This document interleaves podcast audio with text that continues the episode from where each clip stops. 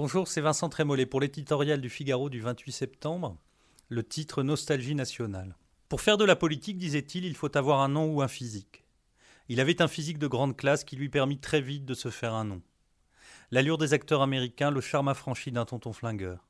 Chirac, c'était une incarnation, donc, mais aussi, et le défilé d'images qui a envahi nos écrans en est la preuve, un décor. Les berlines à nord portaient beau, roulaient vite. La cravate faisait l'homme politique. L'alcool fort du pouvoir se mêlait aux effluves de tabac. Celui qui rejoignait cette confrérie devait avoir un gosier en acier et un estomac invulnérable. La langue dans une poésie canaille était celle de la soldatesque. L'art de la métaphore piochait le plus souvent dans un registre où les choses marchent par deux. Dans ce clair-obscur, tout n'était pas forcément recommandable. Certains touchaient volontiers au Grisby, les hommes se retrouvaient à table comme au messe des officiers, et quand la bataille électorale commençait, la lutte pouvait être d'une incroyable violence. Il n'y avait alors dans les foyers qu'un écran, celui de la télévision. Une liturgie dominicale s'y déroulait, à midi chez François-Henri de Virieux, mèche blanche et veste pied de poule, le soir chez Anne Sinclair, œil bleu et pull en mohair. Viendraient plus tard les guignols de l'info et les émissions face aux Français.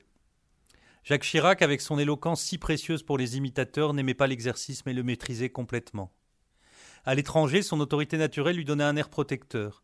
Quand, dans les rues de Jérusalem, il piquait une colère en anglais, les Français souriaient et se reconnaissaient dans son accent. On l'a compris, on le ressent depuis deux jours. Chirac, c'est d'abord une nostalgie. Comme toujours avec ce sentiment, il est périlleux de séparer le bon grain de la réalité, de livrer de l'imagination.